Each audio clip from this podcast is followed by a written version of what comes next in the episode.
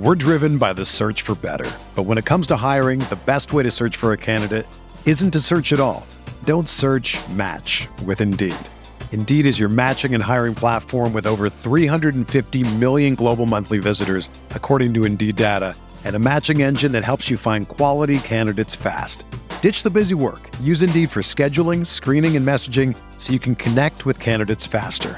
Leveraging over 140 million qualifications and preferences every day, Indeed's matching engine is constantly learning from your preferences, so the more you use Indeed, the better it gets. Join more than 3.5 million businesses worldwide that use Indeed to hire great talent fast. And listeners of this show will get a $75 sponsored job credit to get your jobs more visibility at Indeed.com slash BlueWire. Just go to Indeed.com slash BlueWire right now and support our show by saying that you heard about Indeed on this podcast. That's Indeed.com slash BlueWire. Terms and conditions apply. Need to hire? You need Indeed. Mahomes has the time, delivers perfectly downfield. Touchdown, Patrick Mahomes with a rope.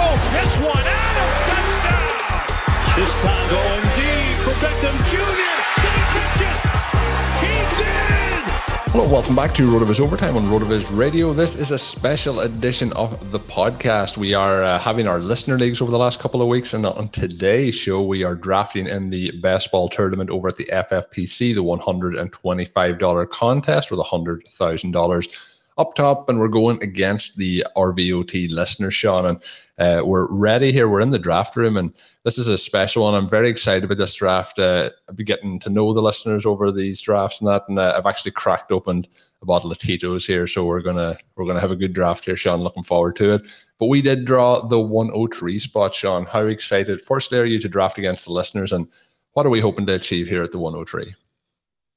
Well, this this should be a lot of fun. We've got three listener leagues currently going that are in different stages of completion, and they've been interesting. They they've been a lot of fun, and not surprisingly, they have been extremely wide receiver heavy. We have had one skeptic who uh, may have selected the wrong group, but for him, it also works out well because he's been able to get some running back values.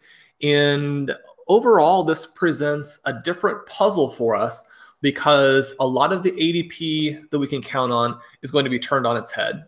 Receivers are going to go earlier, running backs are going to go later. Some potential league winning running backs are going to go very late.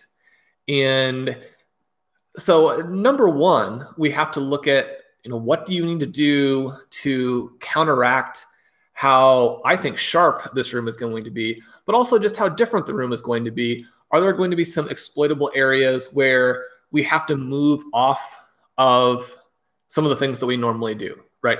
Because one of the things we talk about with zero running back is that you're using it as a weapon, right? You're not using it as a dogma or something to limit you. And so if you have a good opportunity arise, maybe you have some running backs that you really want to draft and haven't been able to in most leagues, this would be a chance to come back and get some of those guys potentially. So we're trying to win the hundred thousand dollars.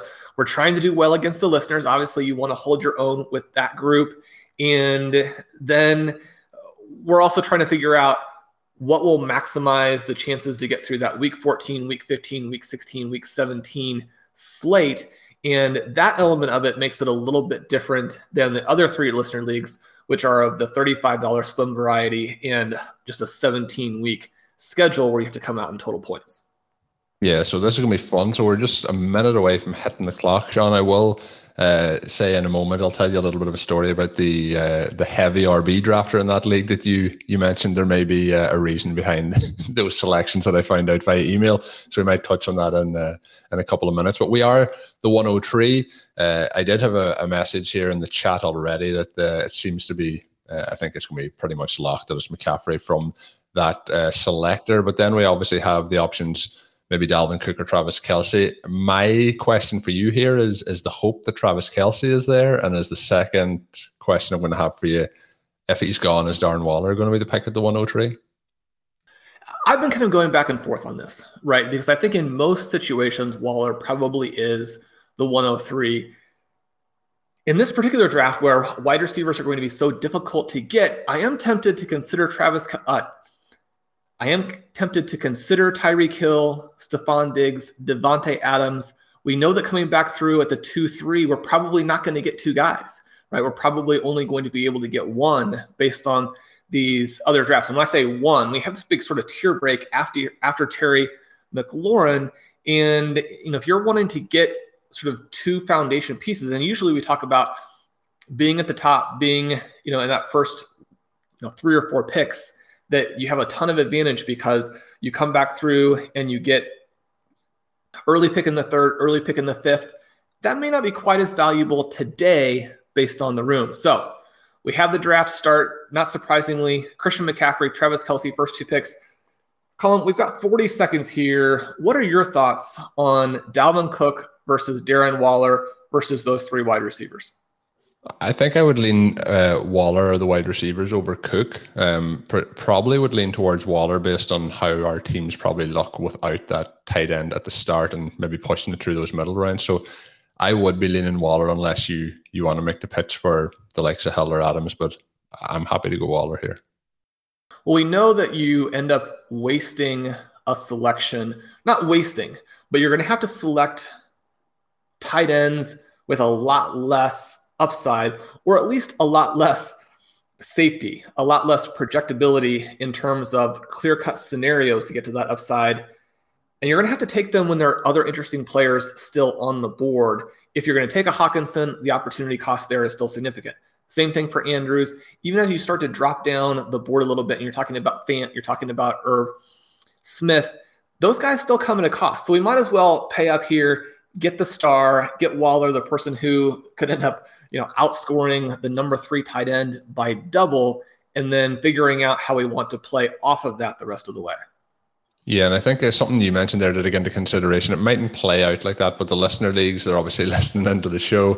They're probably going to be targeting those wide receivers. So another part of that thought process, and this did happen us when we had the 101 in one of the listener leagues, as we took Christian McCaffrey. But usually when we get back in that second, third pick at the 101, you have your selection of those kind of young wide receivers.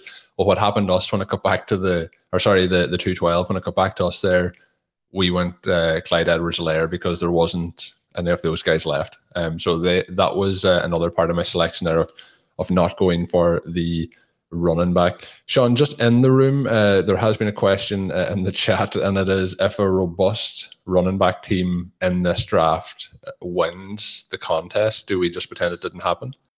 Well, no, you, you don't pretend it didn't happen. You, you have to take the hit on that. I'll be interested to see what happens here. One of the things that you have to concern yourself with if you're going to be a robust running back drafter. You're going to get a lot of value early, but then you're going to be stuck a little bit later, right? Because you're going to have a lot of trouble getting the wide receiver firepower you need, and when you come back with more running backs, you're going to you're to have this temptation to keep drafting these guys who seem like values, and you stock your team with that downside. You put yourself in a position where positional balance becomes very difficult. One of the things that you and I have seen is that our drafts in these first two listener leagues, the ones that are a little closer to sort of full fruition there, our teams are much more running back heavy than they would normally be. And there are some values that we've gotten, and I like the teams that we've drafted.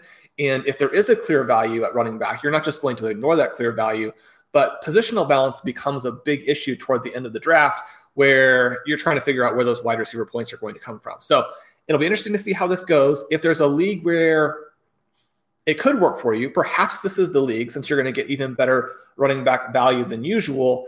At the same time, there are some big hurdles you have to overcome in the middle and at the end of the draft. Yeah, so it's going to be interesting here as we play around. Um, we're at the back end of the first round now.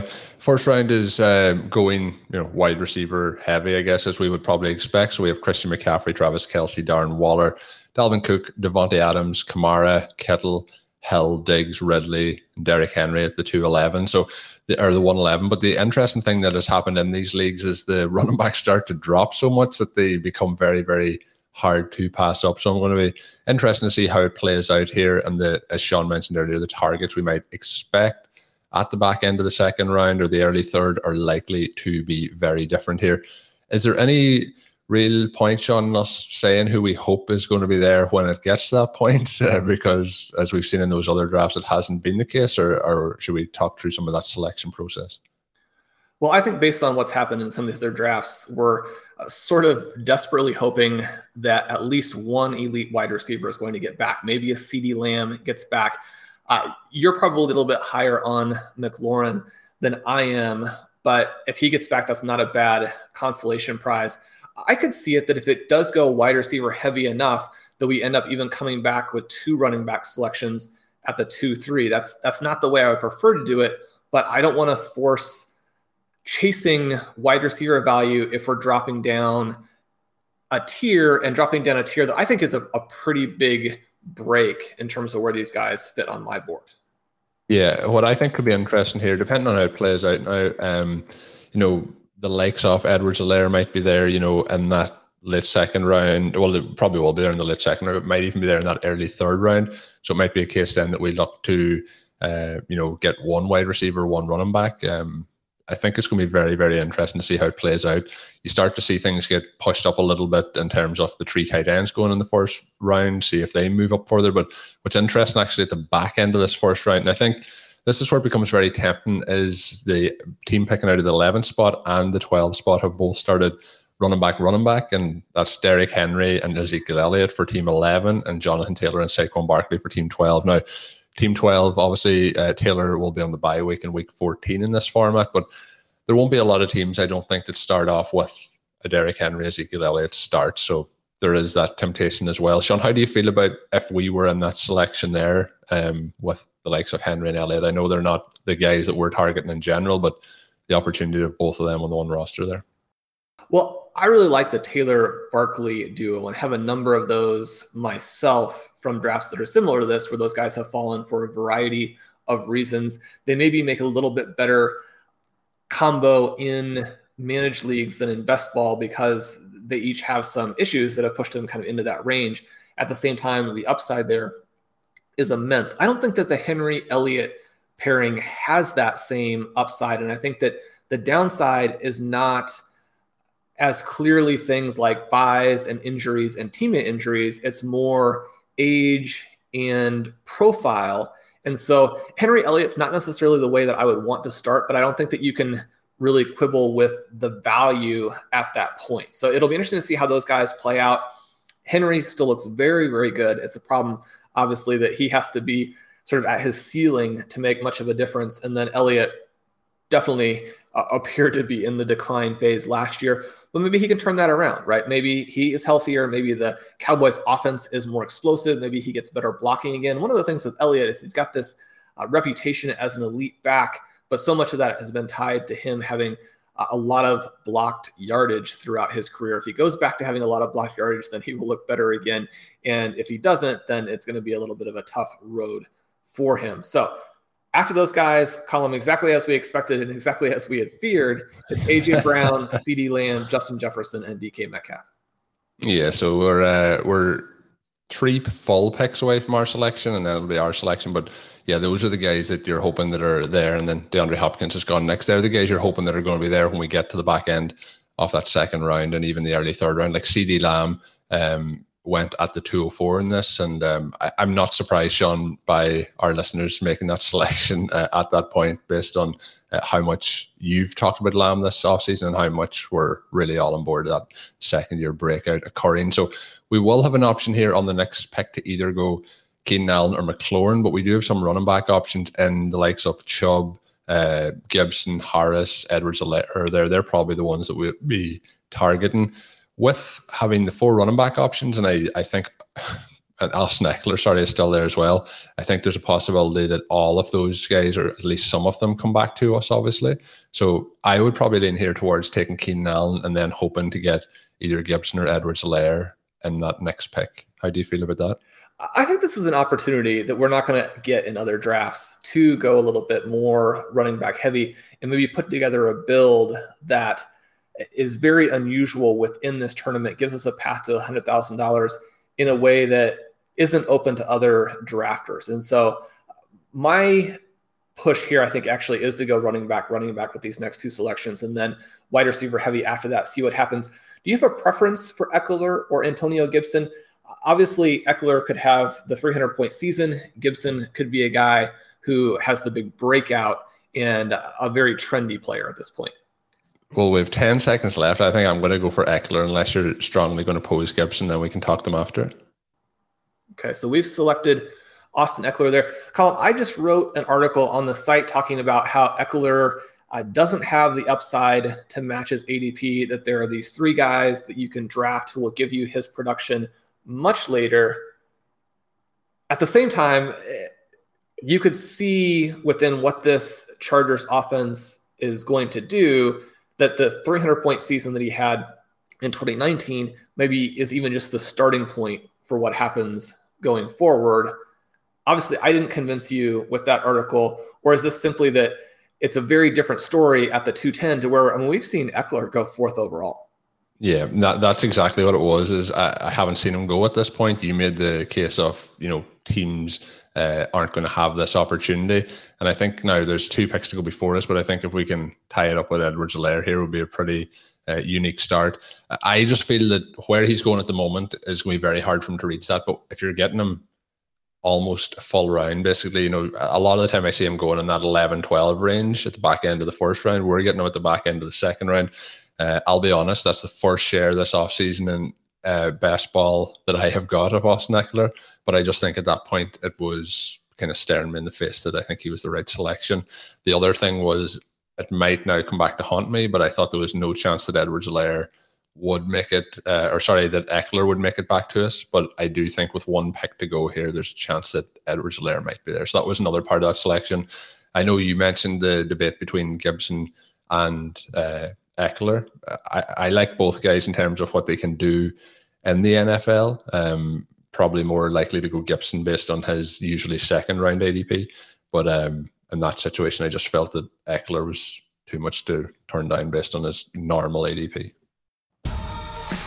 Hey everybody, this is Dave Caban from the RotoViz flagship podcast, just stopping by to say thank you for listening to RotoViz Radio. We're offering our listeners a special 10% discount when they use the promo code RVRadio2021 at checkout. Again, that's 10% off a one year subscription when you use the promo code RVRadio2021. Thanks for listening and keep on tuning in. We're driven by the search for better. But when it comes to hiring, the best way to search for a candidate isn't to search at all. Don't search match with Indeed. Indeed is your matching and hiring platform with over 350 million global monthly visitors, according to Indeed data, and a matching engine that helps you find quality candidates fast. Ditch the busy work. Use Indeed for scheduling, screening, and messaging so you can connect with candidates faster. Leveraging over 140 million qualifications and preferences every day, Indeed's matching engine is constantly learning from your preferences, so the more you use Indeed, the better it gets. Join more than 3.5 million businesses worldwide that use Indeed to hire great talent fast. And listeners of this show will get a $75 sponsored job credit to get your jobs more visibility at Indeed.com slash BlueWire. Just go to Indeed.com slash BlueWire right now and support our show by saying that you heard about Indeed on this podcast. That's Indeed.com slash BlueWire. Terms and conditions apply. Need to hire? You need Indeed. So Antonio Gibson does not come back. I thought he would be an interesting player to select at that level. But Colin, I might be still a little bit higher on Edwards-Helaire and a little bit higher on DeAndre Swift. Swift goes later. We're not necessarily looking, and we had the question right off the bat about what happens if a robust running back build wins the league. We're not necessarily looking, or in any way, shape, or form, looking to go tight end and then running back, running back, running back.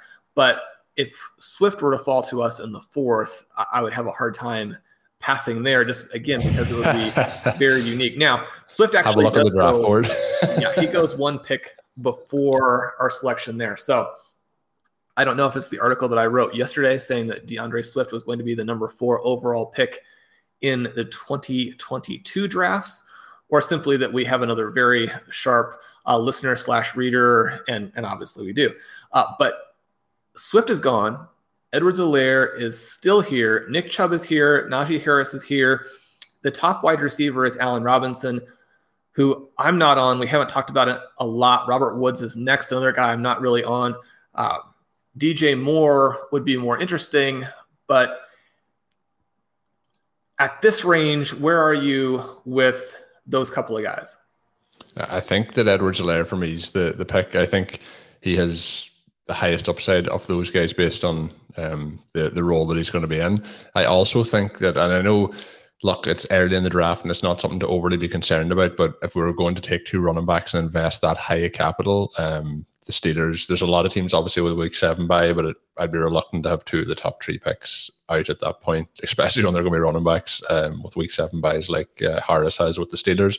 Um, I think that's very interesting, though, how things have really kicked off there, and there's going to be some very unique builds.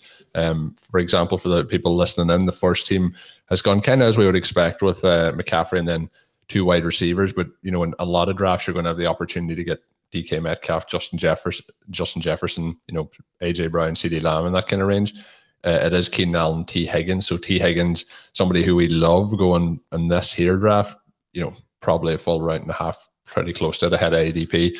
But uh, team two and ourselves, Sean, have started tight end, running back, running back. Um, and then we have one team that has uh, Dalvin Cook, Terry McLaurin, TJ Hockenson. We also have Davante Adams, Aaron Jones, and Najee Harris.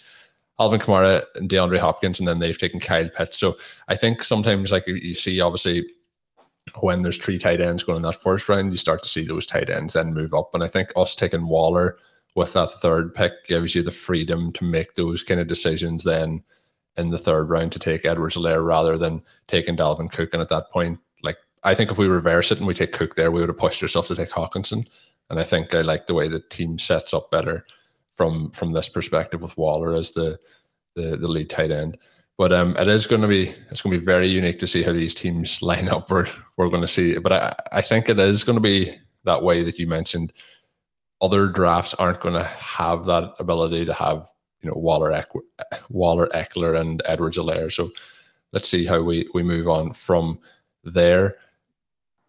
The problem that we have, Colm, as, as we've already discussed, is that we are going to have a lot of trouble coming back around and doing the wide receiver, wide receiver, wide receiver, wide receiver, wide receiver type of approach from this point that will often work in drafts if you start with the kind of start that we've had because our drafters are going to continue to wipe out this wide receiver value. So we'll be playing a little bit from behind, but it, again, I like the way that that puts pressure on you to think outside the box, to play a little bit differently than you do in your normal drafts. And it allows us to look at the different challenges and really evaluate this claim that we make that wide receiver number one is not necessarily that deep. And that number two, if the rest of the drafters play the draft properly, then this idea that you can make up the ground at wide receiver later, whether or not that's actually true. And we've suggested that it's not if people play the draft successfully. So we're going to be under pressure the entire way now to have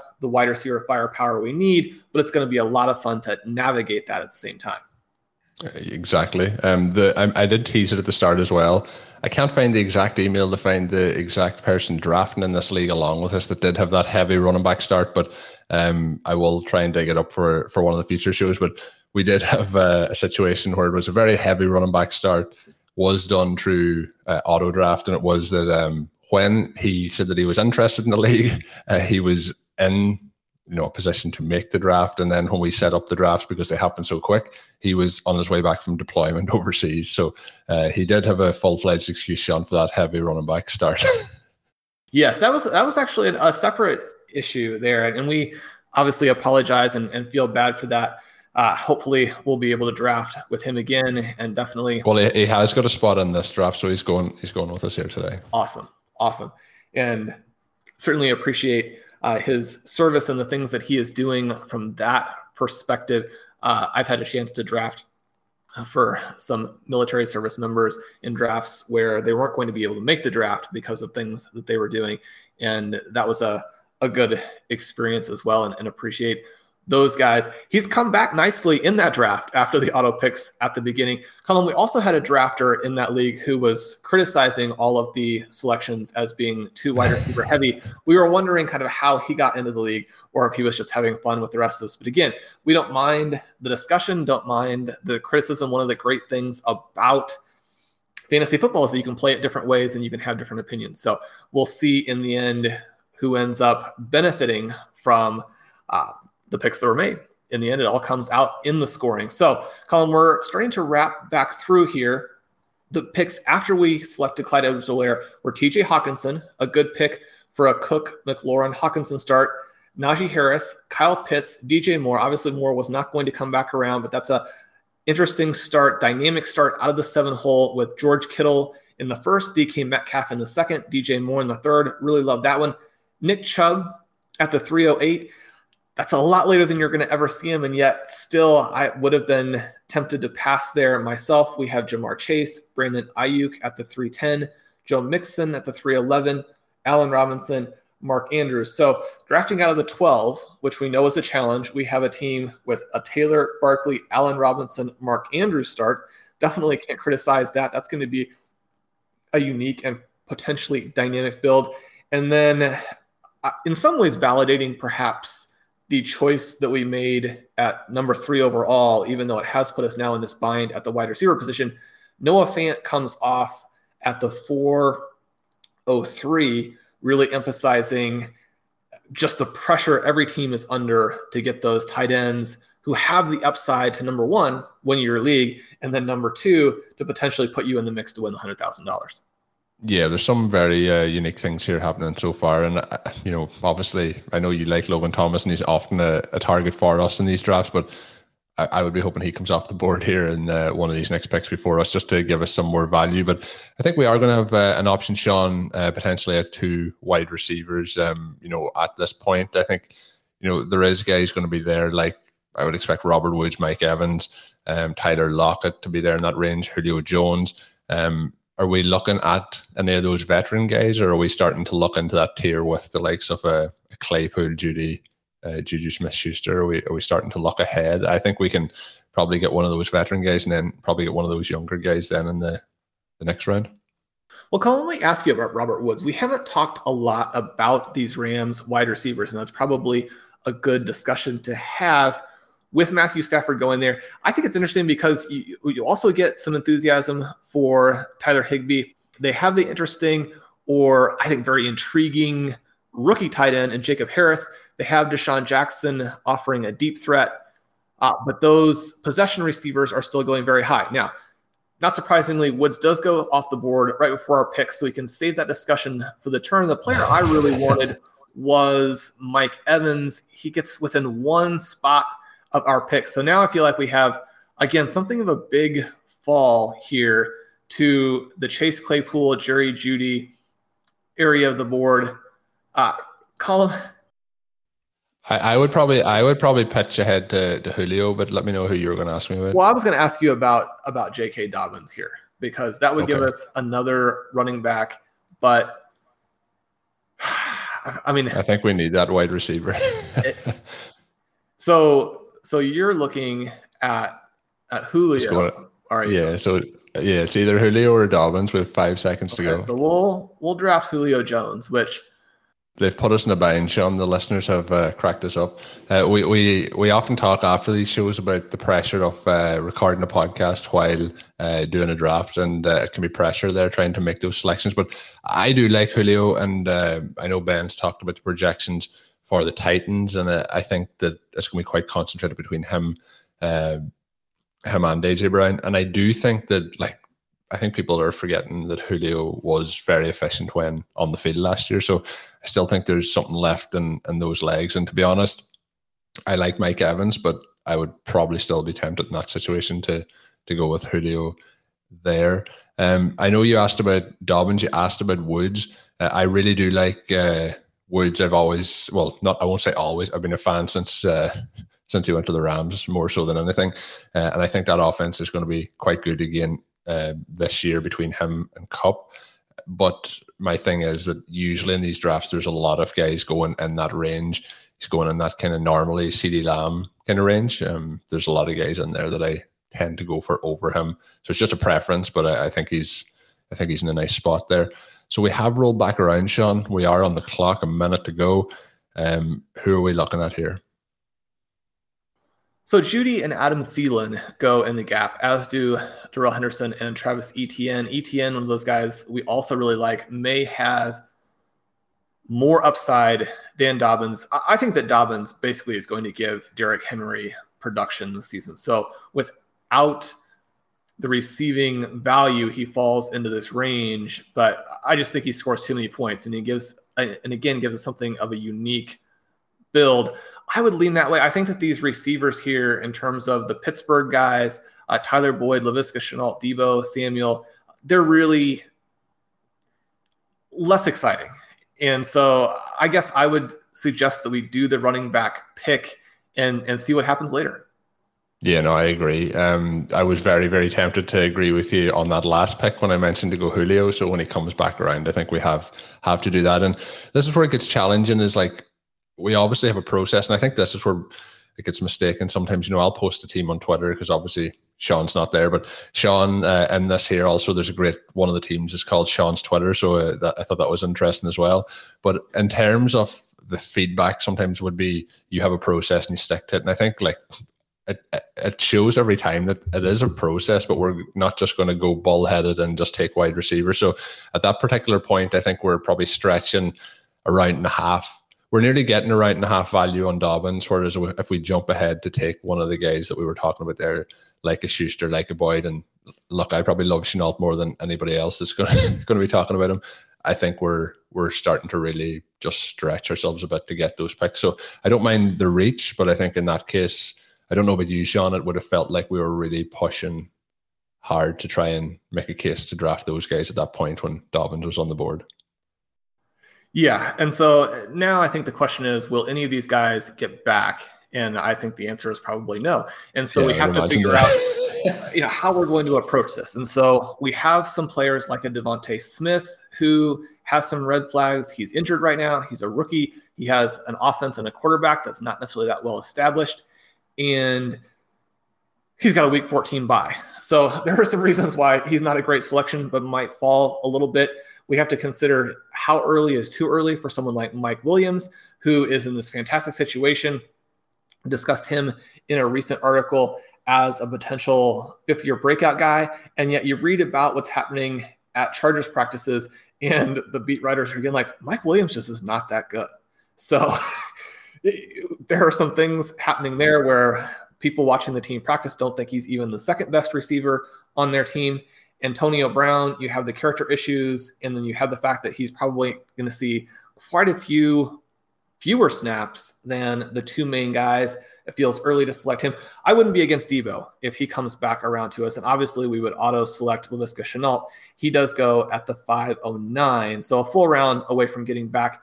Colin Courtland Sutton, someone that I've been pretty nervous about because of the recovery from injury and the situation where the Broncos have a lot of mouths to feed and don't have good quarterback play. And then he comes in and they've discussed a little bit like some of these guys who I think are getting more publicity for their injuries that maybe he's not quite 100%. Now, we had a, a reader question we can go into a little bit either later in the draft or on our next normal episode about our enthusiasm for the Bengals, our enthusiasm for those receivers, for Joe Burrow with them, and the fact that Burrow is struggling in practice. Where are you now on Courtland Sutton? Because I know that you have been a big fan in the in the past, and maybe he's a guy with the situation there, the injury and the offense who might slide to us. Yeah, I think, you know, I remember when we were having these conversations, you know, six, eight weeks ago, it was a case where a lot of the drafts we were seeing him and Jeudy go back to back in those selections. Now we're starting to see a gap between those. And I think that that starts to make him a very interesting value earlier this offseason before um, the injury started to become a concern, I was generally drafting him uh, more than Jeudy. And then obviously we've had a lot of conversations on Jeudy in particular. And I kind of with the injury news, I had I had reversed that. But I think if we're in a situation here with the build we currently have, if he does make it back to us, I think we have to heavily consider that. So some of the options that might come back to us, again, probably not going to come back to us, but we have the likes of Boyd, Samuel, um, and then maybe Courtland Sutton. Well, I think well, I think it might be a bit too early for that Will Fuller here, but how how do you feel about him? Um, do you think with the discount we'd be getting here, if we were getting him in round six at the end of round six, do you think that would be somewhere you'd be willing to take that opportunity based on where we are so far with our roster? I think we'd have to definitely consider that. Again, there would be some uniqueness element to it, and someone where you know they have a little bit softer finish to their schedule, and so you're looking at potentially winning the hundred grand, and you maybe want to attack some of those games that they have in the fantasy playoffs with a Detroit defense that may not be fairly very strong, a Bengals defense that may be uh, sort of always still fueling those shootout mode types of games. You've got the Raiders. That could be a game that is pretty high scoring. And then with the Chargers and at the Chargers, again, some potentially good weather late season games that have shootout potential. Uh, so if we could get some exposure to that, I would be on board. Tyler Boyd goes at the 604. DeVonta Smith also gone. A couple of those tight ends that you mentioned in Logan Thomas and then Dallas Goedert gone. Colin, if we get to a situation where there are really no legitimate receiver options, do we have someone at tight end that you'd be looking at? I think if we have a situation no, look, we can look at tight end as well, but I think if we keep seeing wide receivers go off the board, we're into midway, kind of through the sixth round. The only quarterback that has gone so far is Patrick Mahomes. We usually see him kind of go in the third or fourth, and then we usually see those uh, other quarterbacks and that kind of top tier go off the board in that fifth round. So at the moment, we still have Prescott, Murray, Allen, and Jackson, and I think that might be somewhere where I would look rather than to move towards tight end. Uh, I'm wondering what you think there. If we're looking then at the tight ends, like I, am usually looking at guys like you know Mike Gesicki um, is probably my target usually in the ninth, tenth round rather than at this point. So usually part of the thing I like about having that tight end at the start of the draft, whether it is a Waller, a Kittle, or a Kelce or else even if it's somebody like a TJ Hockenson, I tend to pair them then with somebody like Mike Gesicki, who I think gives you that high upside. Obviously, there is the week 14 bye there, but um, I think that he is somebody I'd be targeting. I don't know how you feel. I know Tonyan was heavily boosted last year by touchdowns. Um, I don't know what you think about possible progression for him and then having Aaron Rodgers in that offense. He's somebody who potentially could be interesting. But I know there's concern with if he doesn't get those touchdowns, what what comes about in that offense. I'd probably be more looking at somebody at tight end later, at maybe in that Cole Kmet, uh, Jared Cook kind of range is probably you know maybe Blake Jarwin, and that area is probably where I'm going to be looking a little bit more. How do you feel, Sean, about the the, the quarterback option um, if if those wide receivers are gone? Well, Courtland Sutton has gone off the board here. Tyler Boyd, Mike Williams also. So we're really looking at Deebo. The quarterback that I wanted was Kyler Murray, and he is selected two spots ahead of us. I like Josh Allen, obviously like Lamar Jackson. I would like him better if he were vaccinated and wasn't in danger of missing big chunks of the season. I mean, it, it, it, you know, it's a it's a community issue, but more, but it's also a big fantasy issue in terms of how this could play out. Um, there, there is an element here where, again, Josh Allen at this point would be hard to turn down. It, it's even possible that we could end up going Josh Allen, Lamar Jackson, which, you know, then you have this pretty kind of. Hopefully, again, they both don't miss it in the same week. Well, there would be that. There would be that. But you'd expect to, to be expecting to score huge numbers of points at quarterback if you managed to have that work. And so the only wide receiver who has made it back to us is Deebo Samuel. How do we like Deebo compared to taking one of the quarterbacks, knowing that he might be the last guy sort of in this tier at the same time, you know, if they move to Trey Lance, it could get tricky in a hurry in terms of having just anything like the volume that you need to even justify this level of pick. Yeah, I think what we should do here is go Josh Allen, and then I think we have the option then that uh, Samuel might still make it back to us. I think that the other player that's in that range that I would probably pair along pretty close to Samuel. Um, uh, Samuel is DJ Chark. Um, so there there is a couple of guys there that I might still go for um, and that in that range of wide receiver. So I really think when we go back to what we talked about at the start, like I cannot see any team, Sean, that's probably if we do have that opportunity to have Allen and Jackson, I can't see any teams really with that build. Um, there probably is going to be a couple, but it's going to be very, very limited. Um, I think it makes it very, very intriguing to have that, but it also puts us in a, a little bit of a hole at the the wide receiver position as we as we can see so far. Yeah, I'm always very tempted to, at this point in the draft, do some things that are going to be incredibly unique, especially if it's with star players, right? You're not looking to do it with just random guys. But if you're talking about Josh Allen and Lamar Jackson, then it's a lot different. If we pass on Chark and or Samuel here, they're not going to come back around. We're going to have a really weird group of players. So our decision there is, is made for us. Lamar Jackson is selected at the turn. That frees us up a little bit because the next quarterback now is Dak Prescott, who's having the arm issues in camp. We definitely hope that that gets cleared up. We love CeeDee Lamb. We're excited to see what Dallas can do when they're all together. Russell Wilson, Aaron Rodgers, Justin Herbert, all of those guys, interesting picks later. We're now two picks away, which means either Chark or Samuel will get back to us.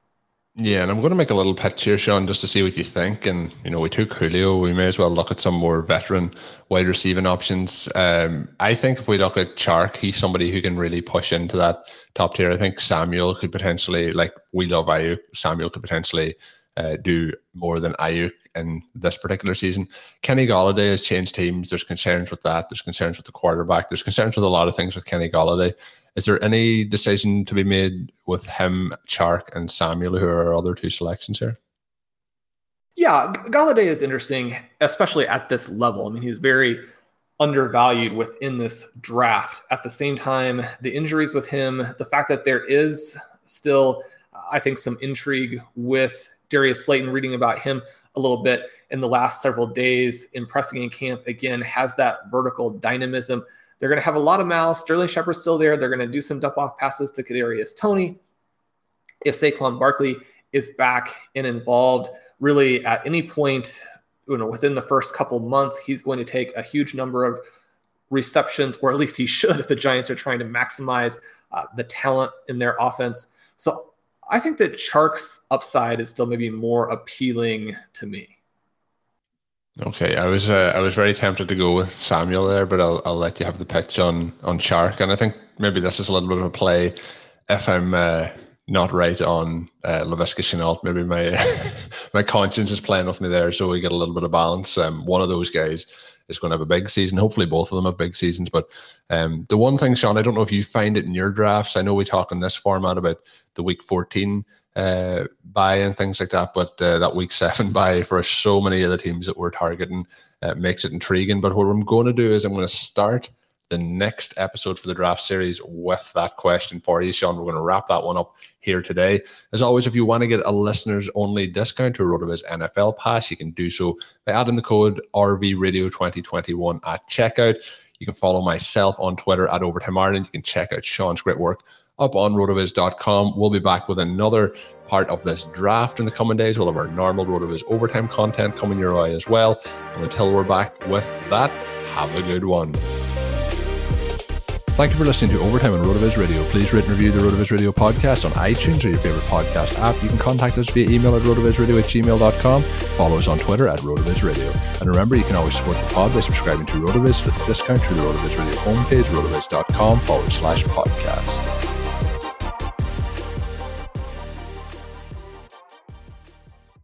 Everyone is talking about magnesium. It's all you hear about. But why? What do we know about magnesium? Well, magnesium is the number one mineral that 75% of Americans are deficient in. If you are a woman over 35, magnesium will help you rediscover balance, energy, and vitality. Magnesium supports more than 300 enzymatic reactions in your body, including those involved in hormonal balance. From functional medicine doctors to mental well being and female hormone experts, we all know that magnesium is the one mineral to improve all aspects of well being and health. But which one? Magnesium Breakthrough from Bioptimizers, the trusted choice recommended by leading experts with seven best absorbed forms of magnesium to ensure your body receives the support it needs for overall well being. Go to bioptimizers.com slash balance today and use code BALANCE10 for 10% off. Support your journey to wellness at B-I-O-P-T-I-M-I-Z-E-R-S dot com forward slash balance. Magnesium Breakthrough from Bioptimizers, your foundation to optimal health and vitality.